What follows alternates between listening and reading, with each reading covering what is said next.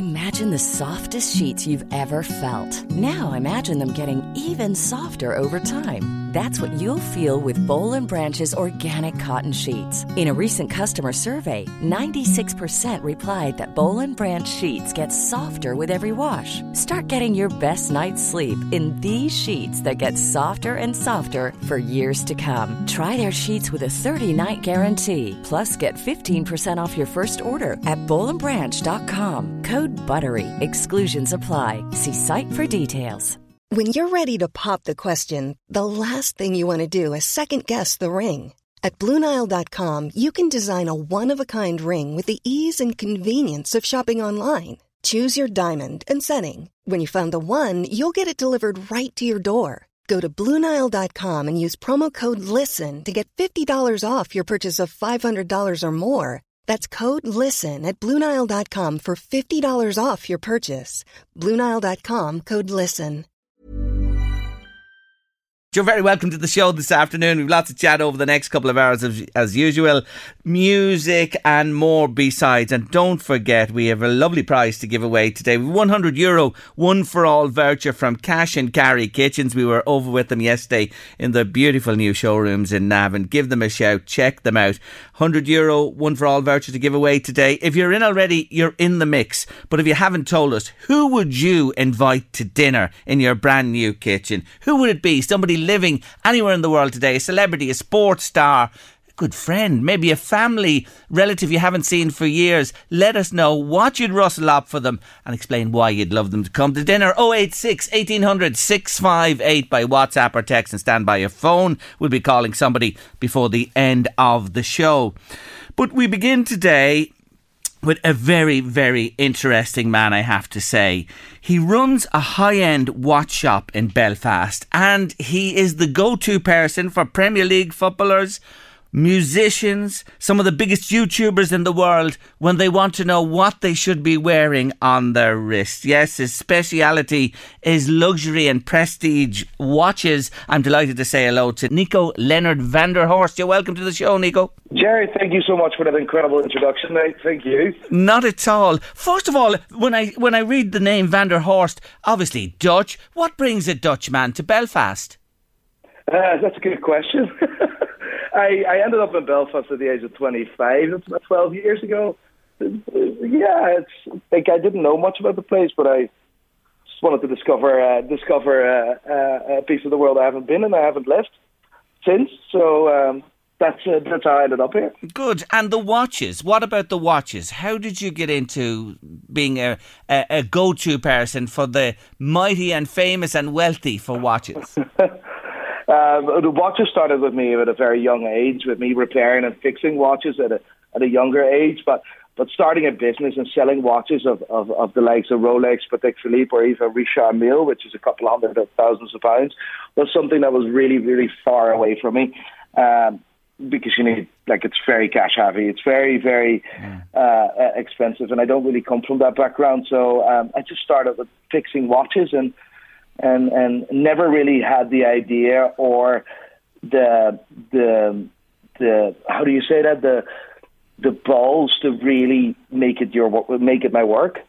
well, I'll tell you one thing: you've come a long way, young man. I have to I say, because is it true? Did you start actually selling out of the boot of your car? Is that a fact? Exactly, exactly. Um, I was 29. I worked. At, I actually I lived in Banbridge, County Down, and I lived in Car- and I worked in Carrickmines, uh, junction 15 on the M50, as you may know. Yes. An absolute disaster of a drive. Yes. three and a half years I'd have done that drive, and uh, um, I worked for a call center um, for Vodafone at the time, and listen, I had a brilliant time, but I was just so unhappy, and I just wanted to do what I loved and basically that was that was watches. So I got an AIB loan uh, because at the time AIB was giving out loans like it was nobody's business, and uh, yeah, uh, got twenty thousand euros and started my business and literally started selling watches out of the boot of my car. And now your uh, business is Pride and Pinion, and you have a well-known go-to premises in Belfast where people flock. Tell me about Yes. watches and and the prestige and the valuable watches. Where do you source them? I sourced them all over the world, and and now being uh, the biggest personality in the watch world, with with millions of people watching uh, my videos online and and stuff that I talk about, and and and, and editorials I write for for for for magazines and books and stuff like that. Um, it's it's it's becoming easier, but in the beginning, I I just hoped that that people tried to sell me a watch or even allowed me to sell their watch because in the beginning of of me doing the business that I do, I I, I only had twenty thousand euros to to really start off with, so uh, like that's basically one or two watches. Mm. So I I then ask, can I sell this watch for you, and I'll I'll take a small commission of maybe 200, 300 euros. Yeah. And and you during lockdown made hey I have to say because you mentioned millions of followers there. You yeah. have millions of followers Nico. And yes, this happened incredible. it happened during lockdown. Didn't it? Tell us the story of it. Yeah so um, YouTube I didn't really believe in YouTube and, and being like on YouTube and stuff. That wasn't really for me. Um, but I just opened a shop. I spent my last penny opening a shop in a merchant hotel in Belfast. And um, we were basically uh, lockdown and, and COVID uh, was becoming a real thing. And I remember when, when COVID was was still in China and still in America and the UK, we were all we weren't that scared. It wasn't coming here, of course, mm. uh, but uh, time uh, time uh, time showed that it did. And all of a sudden, uh, hospitality had to close, and my shop being in a hotel, I was the first one to close down, and I couldn't sell my watches. So that meant that I didn't have an income, and that meant I couldn't pay my staff. So we had to find an alternative way to promote the business because I closed my doors and not many people knew about my business. So I, uh, uh, with a with a team of very clever people, we started a YouTube channel, and uh, it kind of escalated from there. mm, hundreds of millions of hits. I've seen it. I've been looking at it that you have, and followers from all over the world as well. Isn't it funny yeah, in a way? Yeah. There's always a, a, silver lining to every cloud. You know what I'm talking about? Uh, uh, in those days exactly. for you, yeah. And it's it's a wonderful, wonderful outcome. Now come back to the watches. I was looking up the prestige brands, and you know, of course, always Rolex comes to mind. You mentioned it there. Omega's high in the list there as well, which I was surprised about. But there are other brands brands that I would never have seen before, like Patek Philippe, top of the, the range there, Blancpain, uh, Ulysse, Nardin. You'd know them. You're familiar with them all as well. But is the Rolex the go to? Rolex is the biggest, right? Yeah. Rolex is the reason why we have the industry as it is today, right? Rolex is more often seen as an achievement rather than a timekeeping device. Let's be honest, right? Yeah. Because it's it's like I have a Rolex or I've achieved something, and to reward myself with that, I have bought a Rolex, right? If you ask nine out of the ten people on, on the street naming an expensive watch brand, they'll sell Rolex. They say they'll say Rolex. If you ask nine out of the ten people, name me a watch brand, they'll also say Rolex. Yes.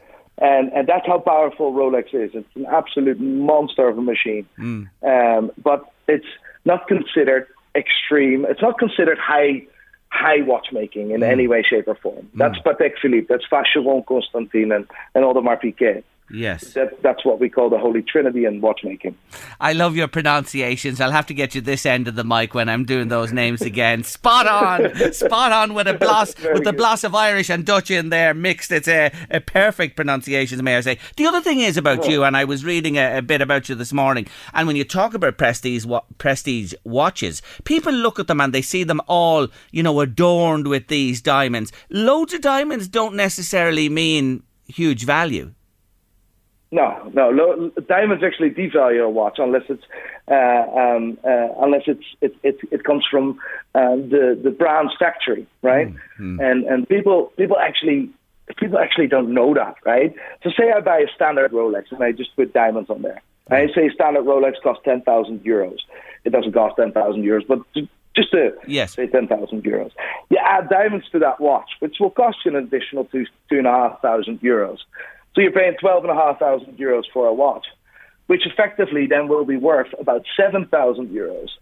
So people don't realize that, but you're basically um, you're basically destroying the value, and I think you're destroying the heritage of the mm. of the watchmaker of the, of the of the brand that actually produces that watch. Yes. You modify something that is there, you don't you wouldn't modify a, a, a Rembrandt. You wouldn't.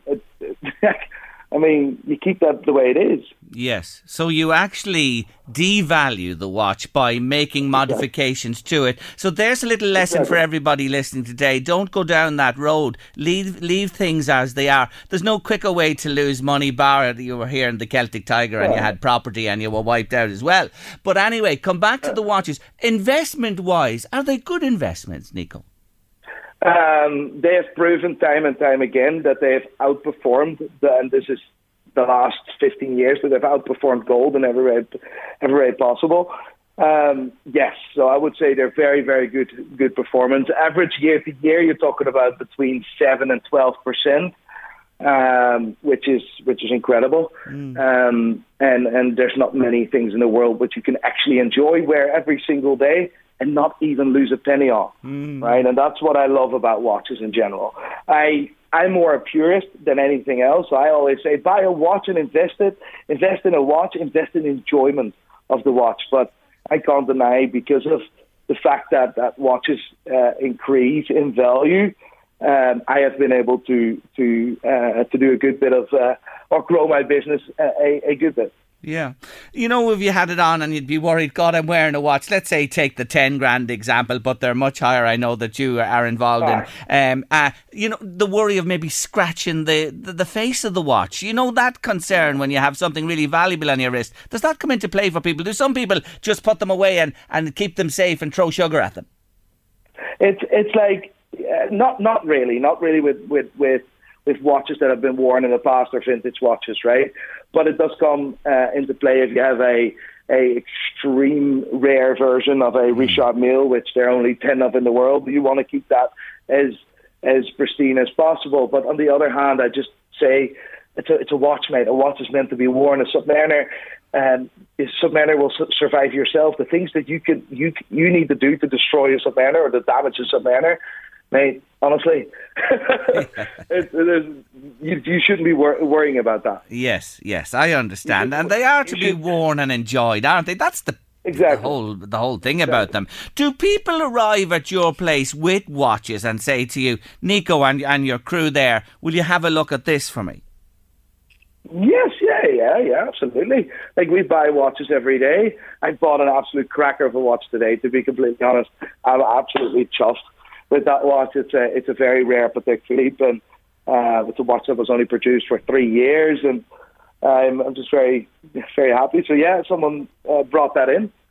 So this happens all the time. Remember, he's in Belfast. Yeah. He's Ireland's number one. And if you have something stored away or you think you have something, he'd love to talk to you. He's making that clear here with us on late lunch this afternoon. Uh, now, absolutely. Ha- you mentioned today you've bought that beautiful full watch. How do you know when somebody comes in? Do you find that they have an idea of what they have value wise, or are they depending on you and your honesty? Um, yes, of course. I, I like it's very simple. People that have Rolex, they usually know what they have. And they also know how much it's worth. It's a bit different when someone walks in with a vintage Rolex because then we properly educate the person that walks in, right? We have books, we have auction results, we have the boss. Say someone comes in with, and this happened uh, a good couple of years ago. Um, someone wanted five grand for a beaten up Rolex Submariner, and um, we were able to buy it at five grand, and someone else actually offered him seven. And um, I had a last look at that watch uh, together with um, with my team, and we just looked at the watch and like, mate, this watch is worth 150k by bare minimum. And uh, he didn't expect that at all. Wow. he wow. actually uh, he he was actually shocked and. Uh, unfortunately, the gentleman is not with us anymore. Oh. Um, but uh, like, um, I mean, we've we've been able to, to support his family with that watch at the time. It was a military issued Rolex Submariner, which is recognizable by the le- by the letter T on the dial, but no one knew about that. And I mean, that is that's just really cool to being able to do something like that. So, mm. but that's more vintage. But yes. mostly with Rolex, particularly, people know what they have. But I know for a fact as well, there's a watch from a from a watchmaker in Isle of Man at the time, an Isle of Man resident called George Daniels. I know for a fact on the island of Ireland, there's two George Daniels left, and I have been trying to chase and, and hunt them for the last four years. Give you a mind, give you an idea, that watch is worth at least 1.2, 1.4 mil. Wow. Wow For a timepiece. I know, I know there's two of them left uh, somewhere on the island of Ireland. God Almighty, maybe today it might ring a bell with somebody. Who knows? You never know when it just uh, rustles up something and you find out where one of those. You'd go after it, would you? You're telling me yes, you'd go after it. Uh, say that again. Sorry. You would be very interested in going out if you found out yes, where one of yes. those was. You'd be in the market. oh yeah. Oh yeah, I'm I'm I'm, I'm a buyer. I'm a buyer. The, the, like the key the key is here properly informing uh, uh, people, and that is what I've been doing for for for many years. I don't so, know whether uh, you can dance or sing, but you've come a long way since selling those watches from the boot of the car. exactly, exactly. It's it's been a it's been an incredible road. I'm not gonna lie. Yeah. And uh, you know what? I have like I'm I'm a foreigner, right? I'm I'm a Dutch guy, and I have got so much support from from from local businesses and from local people. Um, for me, when I started my business, that is just that was special. I have never experienced anything like that, and and and I'm just ridiculously grateful for that. Mm. Like if I started my business in any any other country, for sure, I wouldn't have been where I I wouldn't have been been where I am right now. Oh, that's really lovely of you to say that. They're kind, really kind words indeed, and I know you mean them. They're heartfelt too. Um, come back to the watches. I don't know whether you're at liberty. You've been quoting monies there, left, right, and centre. It's getting bigger as we go along in the conversation. What is uh, the most expensive watch you have yeah, sold? The most expensive watch I've ever been involved with yes. and, and, and sold was seven million US dollars and uh, that was uh, that's my biggest achievement to date. Um, and it's it's I can't really like I in, in one of the podcasts in a few two years ago, and I was a year actually a year ago. I actually spoke about the model. And the buyer at that moment wasn't happy that I spoke about what it ex- exactly was, but yeah. I, uh, I, uh, I can, uh, all I can say it was very expensive, and it was seven million US. But Wow. Um, I can't tell you what it is. Because, no, that, that's okay. Uh, the I, buyer has asked me to mm. keep that quiet because yeah. it's very it's a very small world because there's there's not many people in the world that, that spend that money on, on that specific uh, on, a, on a mm. specific watch like that. Mm. But it just shows you there uh, there is a market and there always is somebody and there is that wealth there to make that purchase. Oh, yeah. I nearly, I, I nearly fell off the chair here when you said seven million. I had to just steady myself for a moment there. that is some ah. amount of money. It really is. And uh, you know, in, in a general sense, this this market you are recognised as number one in this little on this little island of ours of Ireland. Um, in terms of people, you know, you, I mentioned sports stars, I mentioned celebrities, I mentioned, you know, all those people who love to be seen with a lovely timepiece on, on their wrist. What about for the ordinary five eighths and myself? What is that? Are people like into watches still in this modern era with everything on your phone? Uh, let, let, me let me just say this the way it is. I don't really care about money. I, I look at look at the watch. I look at what a watch says to you, to me, other than the time. And and for that that approach is for me really really important. There's no difference of someone buying a watch of say a thousand pounds or someone that buys a watch at a million pounds. Yes, of course, your margin is a bit different, but I don't want a different approach. The customer doesn't deserve a different, or uh, uh, the, the customer deserves the same treatment. Yes. And that is for me the key, right? And that's what I've always said. I I I, I champion that uh, every every single day, and I do that online. And, and this is why I always talk about the uh, the cheapest watch brand in the world, Casio. Everyone knows to be the best watch brand in the world because it it made so many people watch collectors, and it got so many um, um, watches on someone's wrist. That yes. that that is the key, and and, and that's what is important Great for me, and not not money. Yeah, great, great to hear that, Nico. Uh, you're so interesting. I have to say, thank you so much for joining me today. I wish you well for the future, and you have a wonderful, thank wonderful you so story. Much. Thank you for joining Thank me. Thank you so much, mate. Take care. Have a lovely day. You too. Bye bye. Nico Leonard Vanderhorst. I'm delighted to welcome my next guest back to studio. She's a communications consultant, executive coach, author, and expert in her field. Orla Carmody has returned to a subject close to her heart and building on her previous book called Perform as a Leader. I have this one here, and I've been right through it from cover to cover. It's called Speak Now, and it addresses so many changes in working patterns that have emerged in recent times. And I'm, I'm saying this already. It's a most welcome addition in addressing the challenges posed for employees and managers alike. Orla, you're so welcome back to the show. Jerry, it's lovely to be here as always. Great to have you with me. I want to ask you this for a start because it came to mind as I read through the book, and especially in the early stages. The pandemic, of course, you know, turned everything on its head, and you write about it brilliantly, may I say here. Did it accelerate this massive change that's happened, or was it happening? Yeah, I think it was happening already. We were seeing a big change in workplace, in workplace environment, and how people want to work, in our patterns of work. And you know, the really interesting thing is is that people have embraced what happened with the pandemic and they want to make it more permanent. So, for example, hybrid working in those kind of situations where you can work uh, hybridly, people just don't want to go back to full time because they realise they have better work life balance. They're no less productive. There's every amount of studies coming out that shows people are no less productive when they work at home. And in fact, they probably are more so. So I wanted to look, my, as you said, my whole thing is communications and communications training. And I've been doing that for so many years. And I wanted to look at all the different things that people have to do in the workplace. They have to present, they have to negotiate, they have to do job interviews. You have to, you know, do 101 different ways, run meetings, all of these things you have to do. And I wanted to look at them, first of all, how we do those things online, because now we have to. And secondly, I wanted to revisit the book I wrote seven years ago, as you said, in terms of how we do those and how can we do them better. And you know, just as I was coming into the studio here today, I had a, was reading an, an email out there in reception, and I was giggling because it's a chap who runs a podcast all about books and you know wh- wh- how useful they might be for the workplace.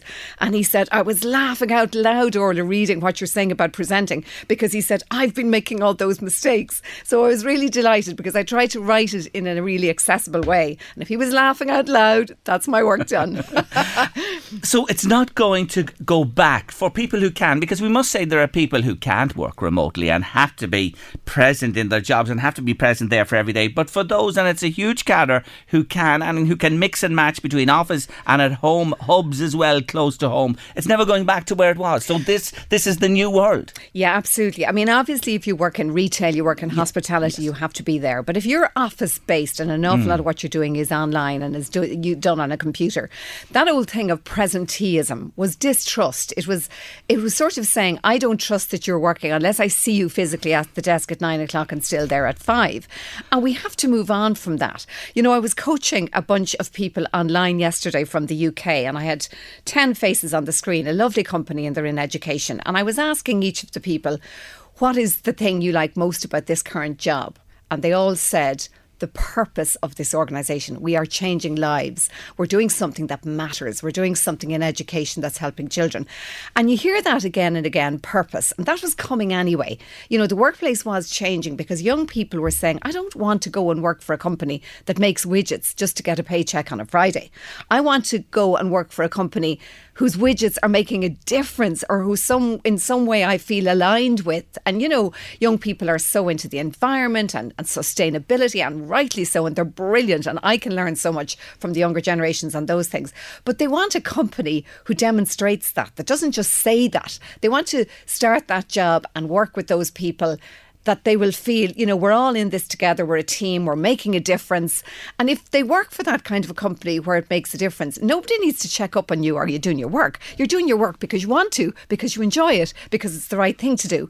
And I think employers have to grow up and start trusting employees that they're good people. And if they are purpose driven, you know what? They will deliver and their productivity will be amazing. So, out of sight, out of mind doesn't mean, you know, any compromise on the effort, on the commitment. It may not. Obviously, there are some companies that will do this and they will try it and they will put some metrics in to mm. measure how what the output is so that they can confirm to people that, you know, this is actually happening. There's a company in Galway and they're a big recruitment company and they have specialised, they're called the ICE Group, and they have specialised in a four day week. And they started the four day week ages ago and all their employees are on it. This was now prior to COVID. Mm. And they've been great advocates for the four day week. And they have all kinds of measurements around what the productivity is. And they will give the companies they work with great reassurance that, you know what, if you put the company, the, the employees on the four day week, they may well as well, they may just deliver the exact same amount as they were going to do in the five day week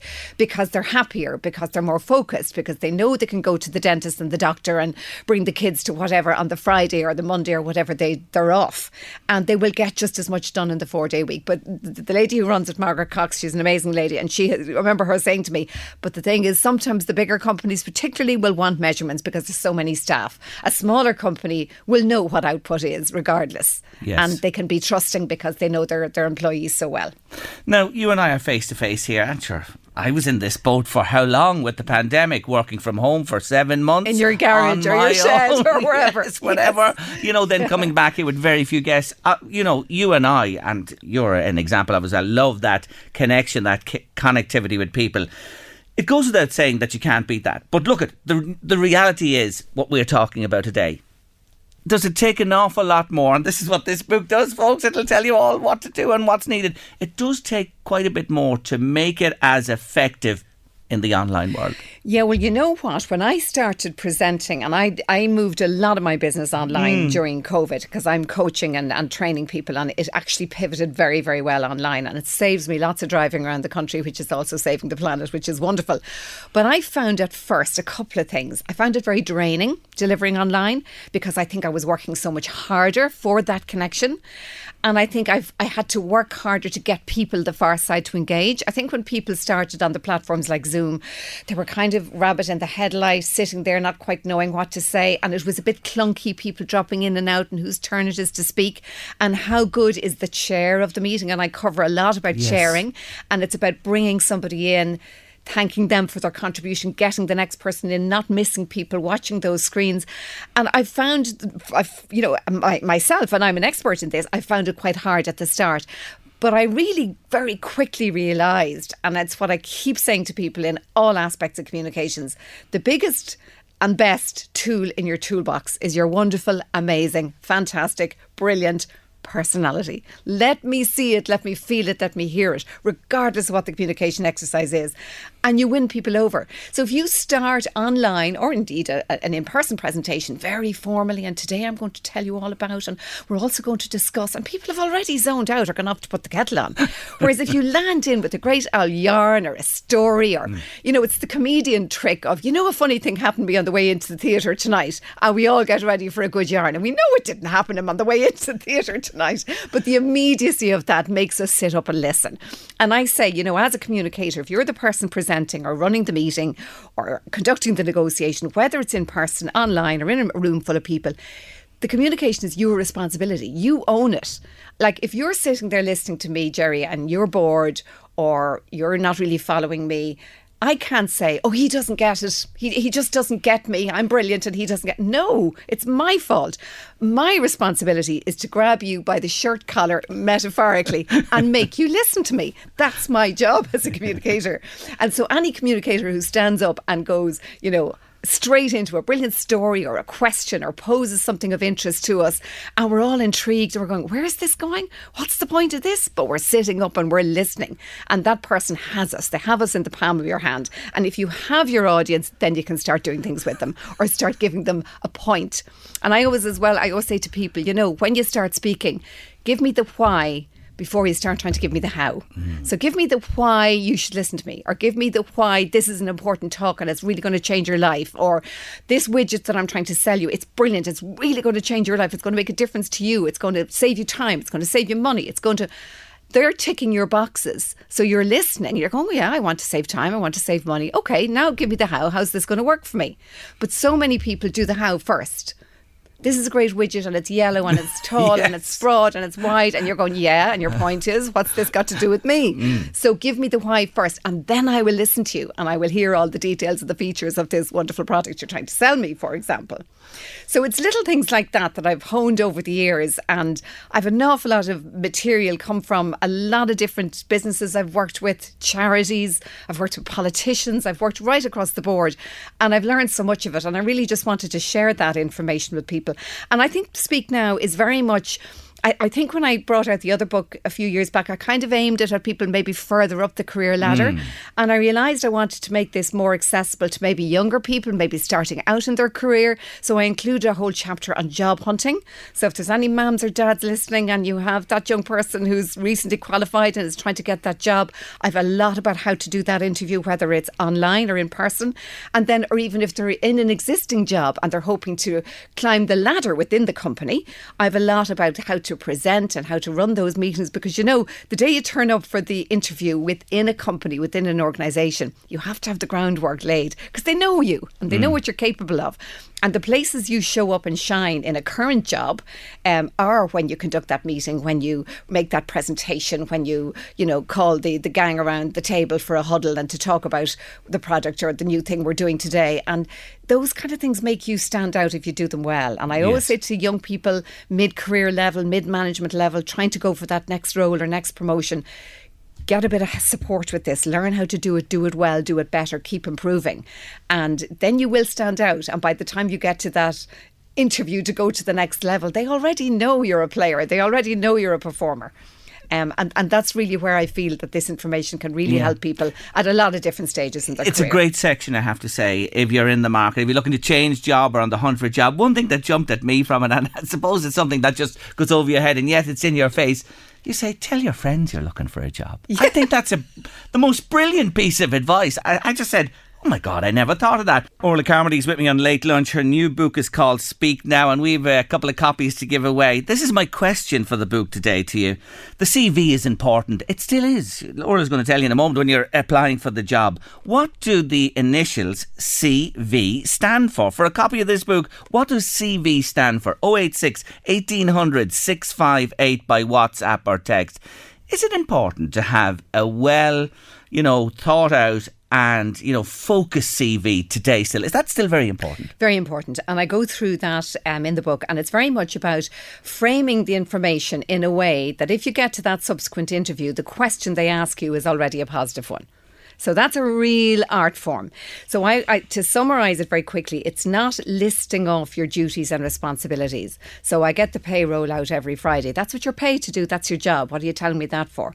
Say I spotted that this payroll wasn't that efficient, and I identified a new one, and we implemented it, and now it's saving us so much time and money. Now you're going been getting to be called for interview because it's your achievements you should be listing. So if you're listing five previous jobs list your key achievement in each one of those roles. And then the interviewer start the questioning with, "Oh, I see you actually improved your department spend on this or this. Tell me all about that." Lovely positive question to start with, rather than listing, "I'm responsible for marketing and sales and whatever and whatever." And they could start the questioning from anywhere. So you've kind of controlled where the question come from by being clever with your CV by listing your achievements rather than your duties and responsibilities. Do you know you also say uh, in the book as well, 3 to 4 years on average is the time span now that somebody spends spends in a role or a job.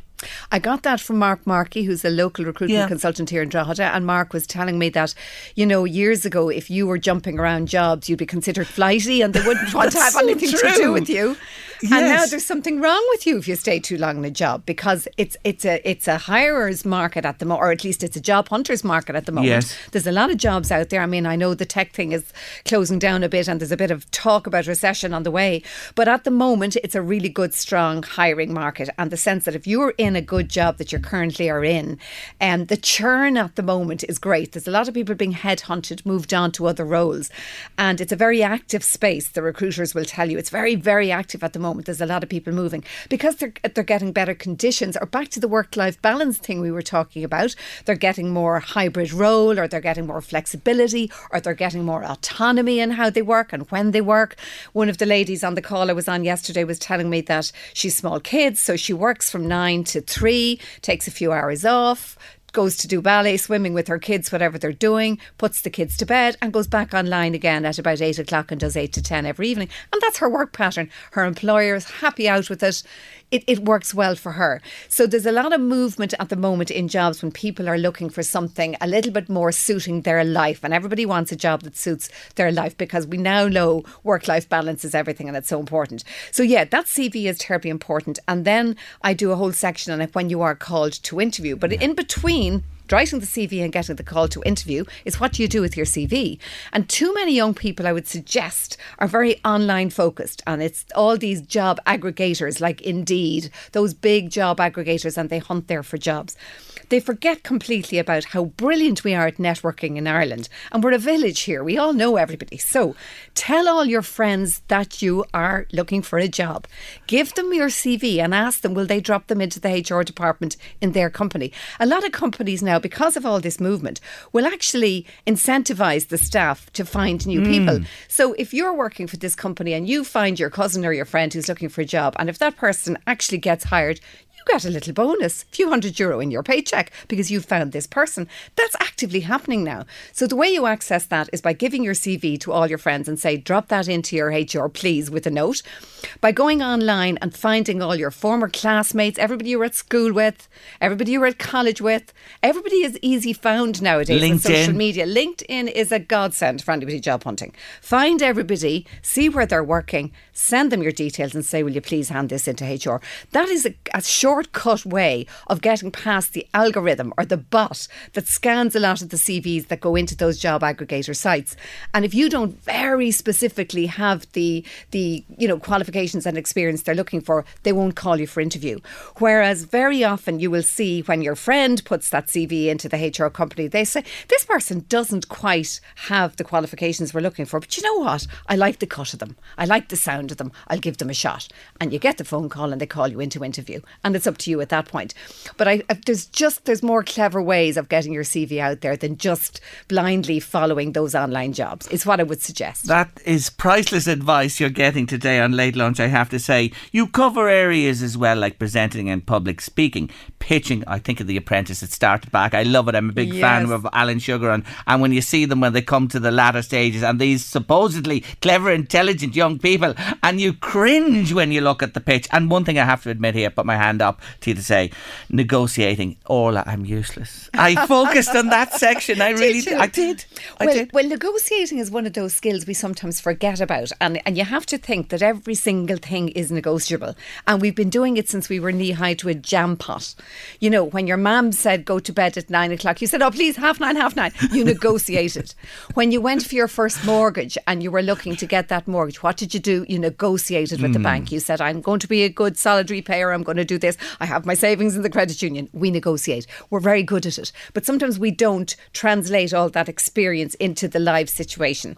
So when you're in that job again, say for example, and you're negotiating the pay rise, you forget that everything is negotiable. Not only the amount of money, but the amount of holidays, or the time off, or the hours you work, or will they pay for your college study, or will they pay for your VHI? Everything is negotiable. Don't forget to ask for all those other things when you're negotiating your package. Or indeed, having the confidence. And I have a section on coaching and coaching conversations. And self coaching is a big thing. Sometimes you have to coach yourself to do what you want. Lovely young person I was working with, and he said, Oh, not sure they like me in this job, and not sure how well I'm doing. He was about a year and a half in it, and I really need a pay rise. And you know what'll I do? And I was working with him on having the confidence to say he's a br- he's brilliant people skills, great personality. So you th- you're probably doing a lot better there in that job than you actually think. Now psych yourself up, change that mindset that they don't like you. I don't know where you're getting that from. That's something your own head is making up, and go into the job. He went back in. He put his best foot forward. They not only gave him the pay rise, they paid for his college course. They told him he was wonderful. They gave him another bonus. They said the clients love him. And I thought, wow, he just needed to change his mindset to go in and do that and negotiate everything. Get this book, folks, and you can win a copy at late lunch today. What does CV stand for? That's the simple question. CV, what does it mean? 086 1800 658. The new job will open up. You'll have a, a great 2023 and beyond. New opportunities will arise because it's all between the covers of Orla Carmody's new book called Speak Now. Where's it available? It's available on all the usual online places. Ch- chase it on Amazon, Waterstones. Go into your local bookstore and they'll order it for you. If it's not actually in the physically in the shop, they'll order it. It's a great job, I have to say. So timely, so needed, and building on the last one as well. Congratulations Thank to you you. so much, Jerry. I absolutely loved it. Speak Now by Orla Carmody. Thank you so much for joining me Pleasure today. as always. Thanks, Jerry. Take care. How are your New Year resolutions going? Are you sticking to them? What date are we on today? The 11th, is it? 11 days in, are you still with them? Are you holding on? Are you committed to them? I didn't know this until my next guest pointed it out to me that the second Friday in January, that's this Friday, Friday the 13th, is known as Quitter's Day. Dr. Kate McCann is back with us on the show. Afternoon, Kate, and Happy New Year. Hi, Jerry. Happy New Year. Quitter's Friday, yes?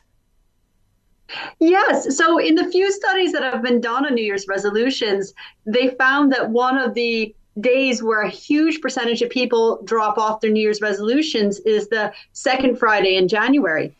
Um, but it should be pointed out that you know a lot of people don't stick with the New Year's resolutions, and if these studies they follow people all the way through, and are only around nine percent get to December having seen it through the whole year. Okay, so let's go through some of the areas that you have highlighted and that you have advice for today. And people, I'm sure, listening to us will be in this situation as we address each of them in turn. The first one, just simply, you make a resolution to make a change in your in your life. But at the end of the day, it's only words. You're not ready to make it. What's the solution to that? What should you have not done or what should you do now? Yeah, see, there's a lot of pressure on people. And this is one of the reasons I'm actually not a fan of New Year's resolutions. I mean, I know it's like literally what I do for a living is trying to get is trying to help people make healthy changes. But New Year's resolutions, a lot of people feel pressured by the culture the date to just jump into something they're not ready to do.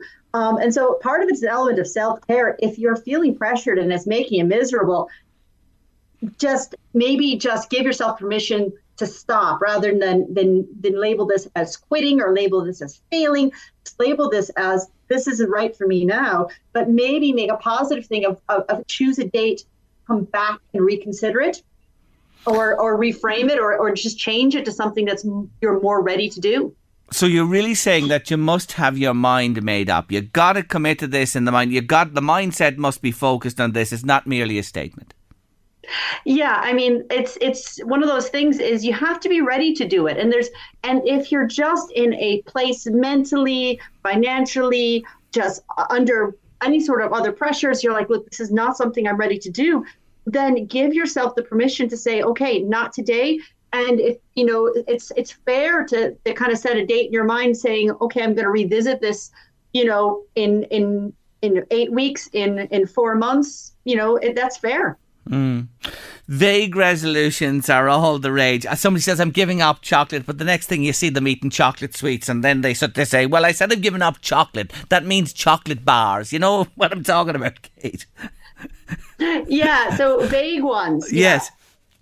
Yeah. yeah, it's really hard to do vague ones because the reality is is that our brains are reward focused. We mm. love that's why we're addicted to social media. We love the clicks and the likes and we are we're we always look at all these apps. They give us points and coins.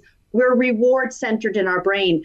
And when we have a vague resolution we're not getting that feedback that small measurable success that wow i achieved that. So by setting a goal that you can achieve yes. you're kind of you're you're doing better. So my, my example that i usually like say is people always say i'm going to get healthy. That is so vague. How do you know if you're getting healthier um, or I want to get fit. Well, how do you know if you're getting fitter? Setting something more measurable, such as I'm going to join the local Couch to 5K program. Well, that's measurable. You know you're going to join that program, and at the end of the program, if you complete it, you've done a 5K. That's measurable. That's something you're going to feel um, that you've gotten feedback, you you've succeeded at it, and that measurable goal is going to keep you going. And then at the other end of the spectrum, you know, uh, the severe commitment or resolution you make. For example, well, some people mightn't say it's severe. I'm giving up all drink, just cold turkey from the 1st of January. I'm uh, perhaps going to go vegan. I'm just going to turn over completely on January the 1st. They're very tough, aren't they? They can be. Now, there's loads of people out there who do not drink alcohol at all. They don't miss it in their life, and mm. that's that's incredibly healthy. There are many, many people who are vegan. I'm, I myself, I'm, I'm a plant predominant doctor. I'm a plant based doctor. Um, it, it makes makes me and my family very happy, and we're healthy on it. But if you are making this change drastically and it's making you miserable, then it just might be too much for you. So going ahead and refining that a little bit, saying, I'm going to go meatless, um, you know, two meats, two nights a week as a, as a change, for yes. example, or um, reducing down to the to the government's low risk drinking levels as opposed to are making so that would mean that at least three nights a week you're alcohol free, for example, which we would say was really good for your health. You know, making those kind of changes might be more achievable for you. Now, cost is a thing as well, and uh, you've been writing about this. You know, that people resolve, say, let's talk about the healthy thing just as an example. Uh, and, you know, to become healthy, probably most people will, will join a gym, and it costs to join a gym, uh, you know, buy healthier foods, which in general can cost a little bit more, even though people would probably argue with me on that one.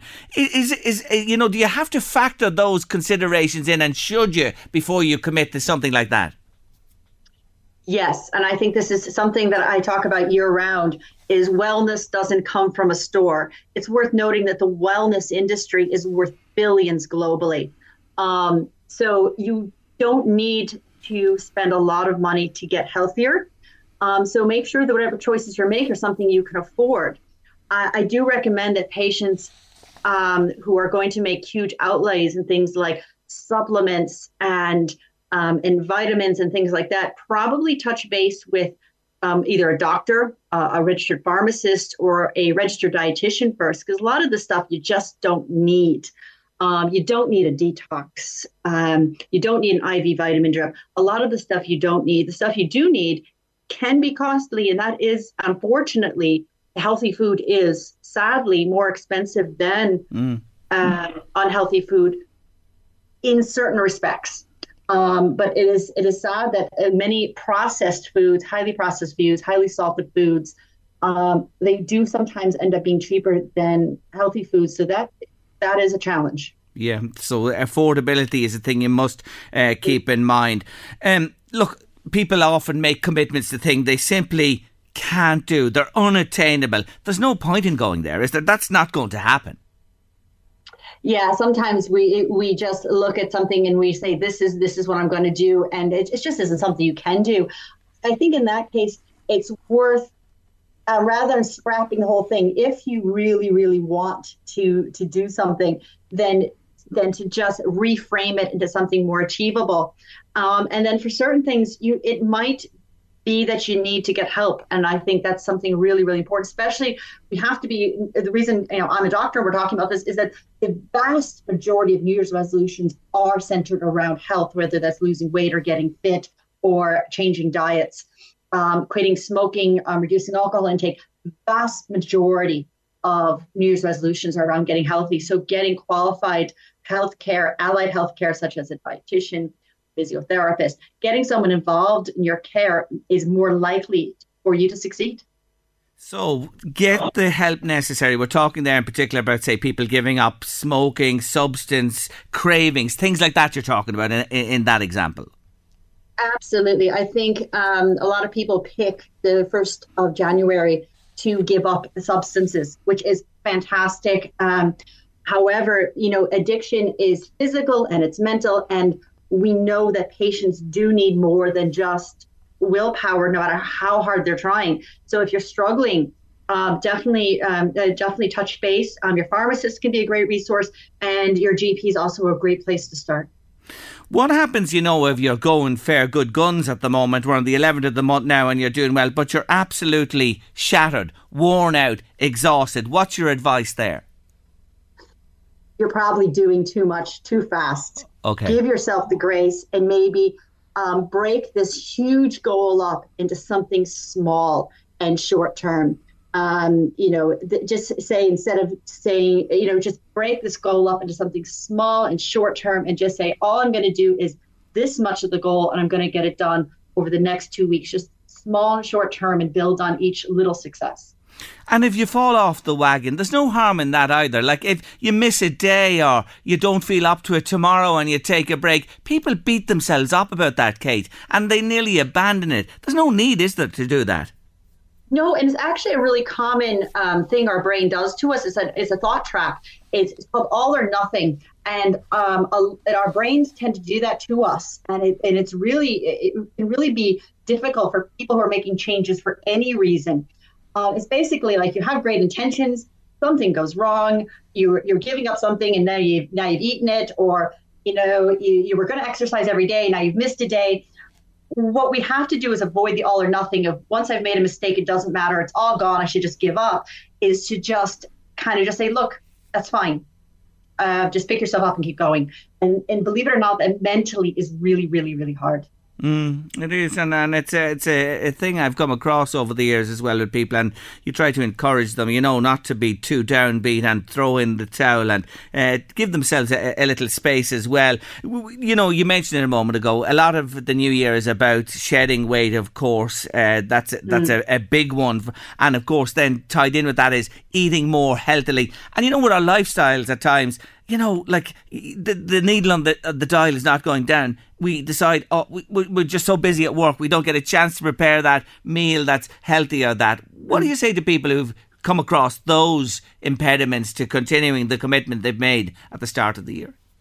Yeah, so there's two big things in there, Jerry. So one is that and I think with with healthy eating, no matter what your goal is there, whether it's you know you're just going to change what you're eating, whether it's part of losing weight, and if you're to eat more healthily, you're going to have to do meal prepping and meal planning. And honestly, when I work with patients, you know, all year round, um, one of the first steps we do is I say, look, we're actually not going to change anything you're eating. All I want you to do for the next couple of weeks is work on planning it, prepping it, getting a good routine that you know what you're going to be eating um, regularly, the foods in the house. You have a plan, we have a schedule, because that is usually the the the downfall for everybody is that it's hard to stick to your plan when you're you're running late home from work you've got to get dinner on the table you're just going to grab whatever you can grab you're going to look whatever's in the cupboard. The meal planning and prepping is huge. And when it comes to to weight loss i think it's absolutely massive. This is another multi billion euro industry globally is that um, and you know this is something i talk about a lot. Obesity is a disease um, and that community slimming programs are great for people just want to lose a little Christmas weight. If you have clinical obesity, it's impacting your health. It is a disease, and you know you might need qualified health care rather than just a community slimming program help you. Yes, they are there. Check them out, and they're very valuable, and they won't cost you the world. And you're with a community of people as well. Last thing before we finished up, your mobile phone is driving you mad. You're addicted to the bloody thing, which I'm getting to be more and more. What do I do? Throw it in the bin. Yeah. So th- literally, this is it. I have patients who's um, who are uh, who are going mad from their Fitbits um, or the new Healthy app. And I, I, was on, I think I was actually talking about this myself yesterday. I joined an app for a community challenge. I downloaded this app. I it to this community challenge to raise uh, raise funds for my son's GAA club. And within hours, this this app was going mad with the notifications asking me to log my food and counting my steps. I was going absolutely out of my mind. I was able to dis- disable a load of the notifications, not all of them, but a load of them. Um, and I'm going to get rid of this app in 30 days when the challenge is over. But honestly, if these notifications drive you crazy, turn it off. It's as uh, simple as that. Turn it off. Yes, yeah, it really is. I mean, do not. If you had a good night's sleep and your app is telling you you didn't, turn off the app. There's the best piece of advice to finish off today. Dr. Kate McCann, we wish everybody well as we move on through the month of January. Take on board what Kate has to say, and it will be a little more manageable and enjoyable. Until the next time, Dr. Kate McCann, thank you so much for joining me on the show. Thanks so much, Sherry. Bye bye. That's Kate McCann there. emdoc.ie. That's E M D O C.ie. Check her out. Louise, there'll be uproar at the Wednesday Club this evening. Uproar. counting their, their pennies, will they? Oh, this crowd count the pennies that I go for pints with. Jesus, well, you, you won't be bought a pint tonight anyway. You wouldn't believe it. Honest to God, they're misers altogether. They'll be counting out the little. In the name of God, I'd you laugh. Sitting on your own tonight. some of them, some of them could buy the bloody pubs we drink in, and they count out the pennies. There'll be uproar. The pint, the pint of Guinness is going up ten cent. Oh, this could be breaking point for the Wednesday Club. it really could. The quorum could go way down after what this. What is a pint of Guinness? Well, it depends. As it, as it is. It depends where you drink, you yeah. know what I mean? We, Roughly, well, on average. I think it's 460 at the minute in our Okay. local, right? Uh, I think, which is cheap, which is very cheap at the price. They'll be going mad. But they say the average price is 530 across the country. It'll go to Oh, 530. right. Yeah, it'll go above 530, all right?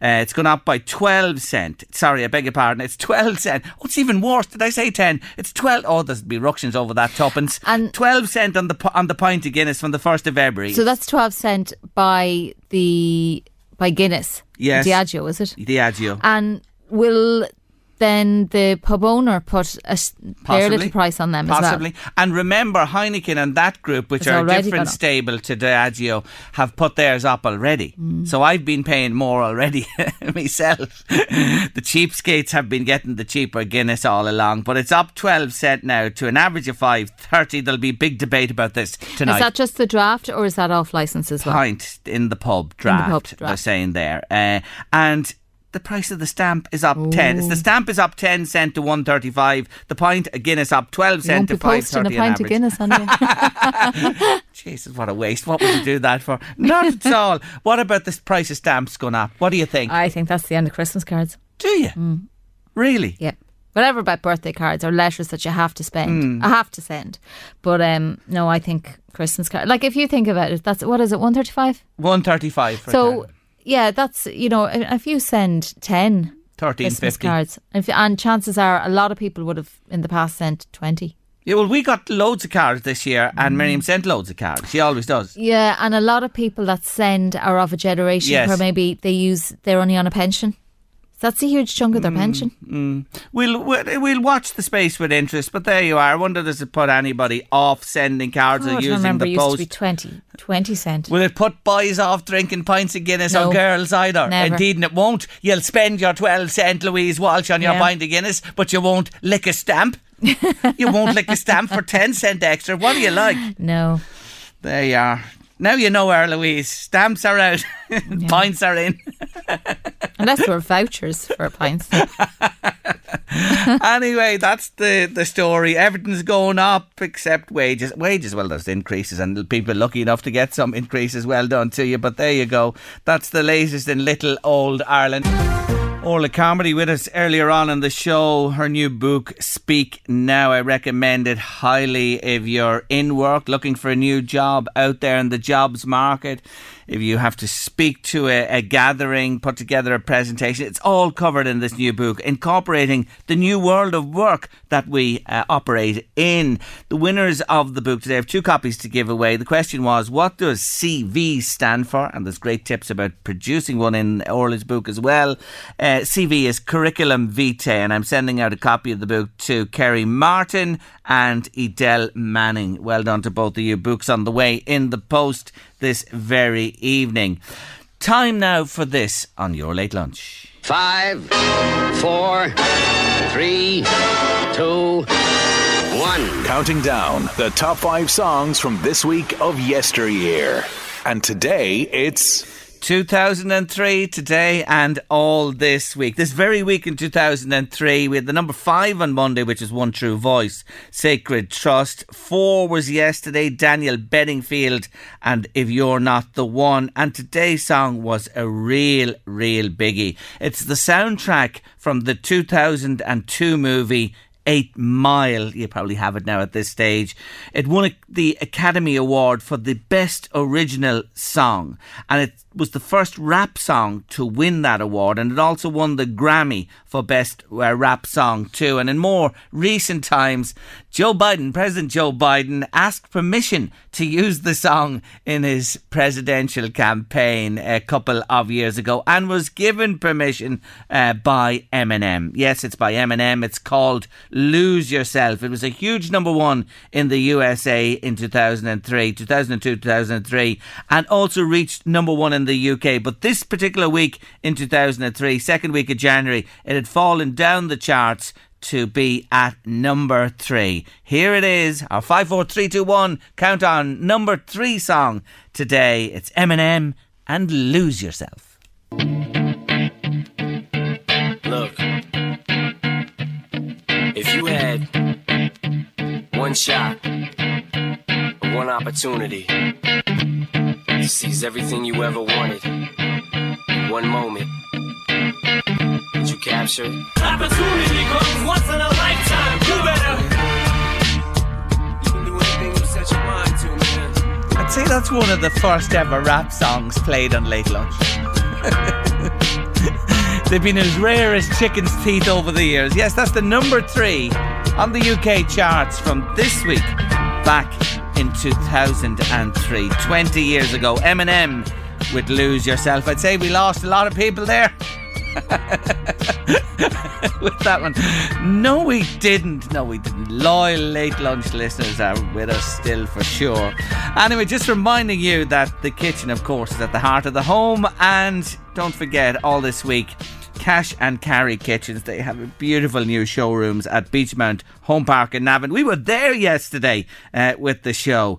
Give them a shout. They want to help you with your kitchen needs this year. And remember, they have a big discount for the first 23 kitchens ordered this year in 2023. And you can check them out online too, cashandcarrykitchens.ie.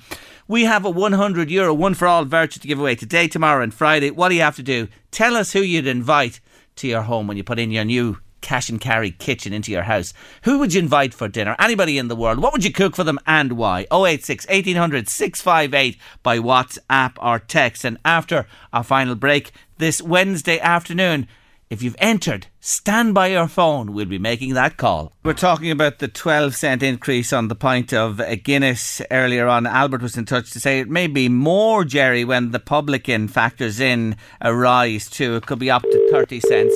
It's ringing. It's ringing. Let's hope we get an answer. Be optimistic. Hello? Monica, Yes, do you know who this is? I do indeed, yeah. Hi, how are you? I'm very good, Monica. Monica Skelton. Where are you this afternoon? Where are you living? I'm um, between Navan and Kells. Ah, good woman yourself. You sent us in a wee message over the last few days about who Oh, I you'd did, yeah. But, yeah, I want to look at a few people I could, would have picked, but who, I you- just had to do it real quick because uh, who did you go with? Who did I go with? Oh, I went with Michael D. Ah, the President of Ireland, Michael D. Higgins, you'd have for I dinner. would, and indeed. Monica, what would you cook for him? What would I cook for? Oh, gosh, I've forgotten now. What? Oh, uh, I start off, I think, with uh, um, with um, ghost cheese tartlet. Monica, that's very, very snazzy. I'd say the president would absolutely love that. I'd say so. Okay, what? That's the starter. What's his main course? Okay, roast lamb with a um, a mixture of uh, maybe broccoli and uh, carrot or uh, Mm. parsnips. Gravy, Monica. Oh, it would be from the sediment of the, the lamb. I would make it. Oh, yeah. lovely, Monica. You have us absolutely salivating here, doing it the, the, the right way. Then for dessert or dessert. Oh, dessert it would be um, would be a homemade trifle, maybe with cherry and uh, some from custard and fresh cream. Monica. And then there's a little tipple you mentioned in there as oh well. Oh yeah, that's the homemade. Um, that's the homemade uh, uh, elderflower wine. Yeah. You are a woman who knows what cooking is all about. I take it from that menu. Do you love cooking yourself? Oh, I'm not really a great cook. No, that's just uh, my sister's the one that's better at than I. I'm afraid. So is that meal in your imagination for Michael D, or would you actually could you actually produce that yourself, or would you need your sister to help you? Oh no, I could. I'd say. Yeah. Oh, I, I yes. guess some more to it. Uh, but anyway. Yeah, sherry trifle. God, I love sherry trifle. and You don't see it that much nowadays. I used to get an awful slagging for loving sherry trifle myself. But I'd say that is a meal fit for a president, Monica. Do you think? Oh yeah. Oh, listen, come off it. The goat Oh, well, I, cheese. I'd have to listen to all his lovely stories. You see, and that would that would that would keep him there for a while. You know. Oh, it would. And and you know, he'd have plenty of tales to tell. You know yourself with Michael D, he's never short a word. Absolutely. So, Michael D. Higgins is your dream date for dinner time in your house in your new kitchen, and you'd serve him up that absolutely presidential meal, may I say. Well, look at today on late lunch, thanks to Catch and Cash. Will you say that right? Cash and Carry Kitchens have given us a 100 euro one for all voucher to give to you today to spend wherever you wish. They'll be in touch. Uh, go and enjoy it, and thank you so much for uh, joining in the fun and sending us in your dinner date, Michael D. Higgins. Higgins heading to Navan. Okay, thank you. That's great. See you, Monica. Okay, bye bye. Bye bye. That's Monica Skelton there, our winner today. There's lots of time this week. We have uh, another couple of 100 euro one for all vouchers from Cash and Carry Kitchens to give away tomorrow and Friday. So be thinking about your dinner date. And if you're in already, Monica, I think was in Monday there. We'll pick from all we have. We've loads of entries already. But if you want to get in, it's still not too late. Let us know tomorrow on late lunch on the usual numbers. Now, coming up on the show on Thursday afternoon, we have a very interesting guy joining us uh, because he's going to talk to us uh, tomorrow about breaking a habit. You know the way you have a habit and you'd like to break the habit. It's not that easy to be honest with you.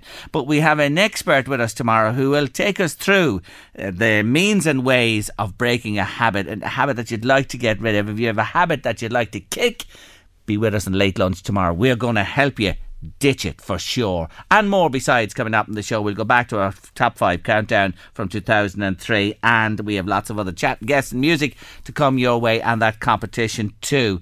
Coming up next here on LMFM radio this Wednesday afternoon, it's uh, Eddie Caffrey with The Drive. We'll be back at 1.30 tomorrow and we leave you today with the brilliant Lewis Capaldi and Forget Me. Don't forget us. Be back here tomorrow, Thursday 1.30. It's a date. Days aching, nights are long, two years and still you're not gone. Guess I'm still holding on. Hey, it's Danny Pellegrino from Everything Iconic. Ready to upgrade your style game without blowing your budget? Check out Quince. They've got all the good stuff shirts and polos, activewear, and fine leather goods, all at 50 to 80% less than other high end brands. And the best part? They're all about safe, ethical, and responsible manufacturing. Get that luxury vibe without the luxury price tag. Hit up quince.com slash upgrade for free shipping and 365 day returns on your next order. That's quince.com slash upgrade.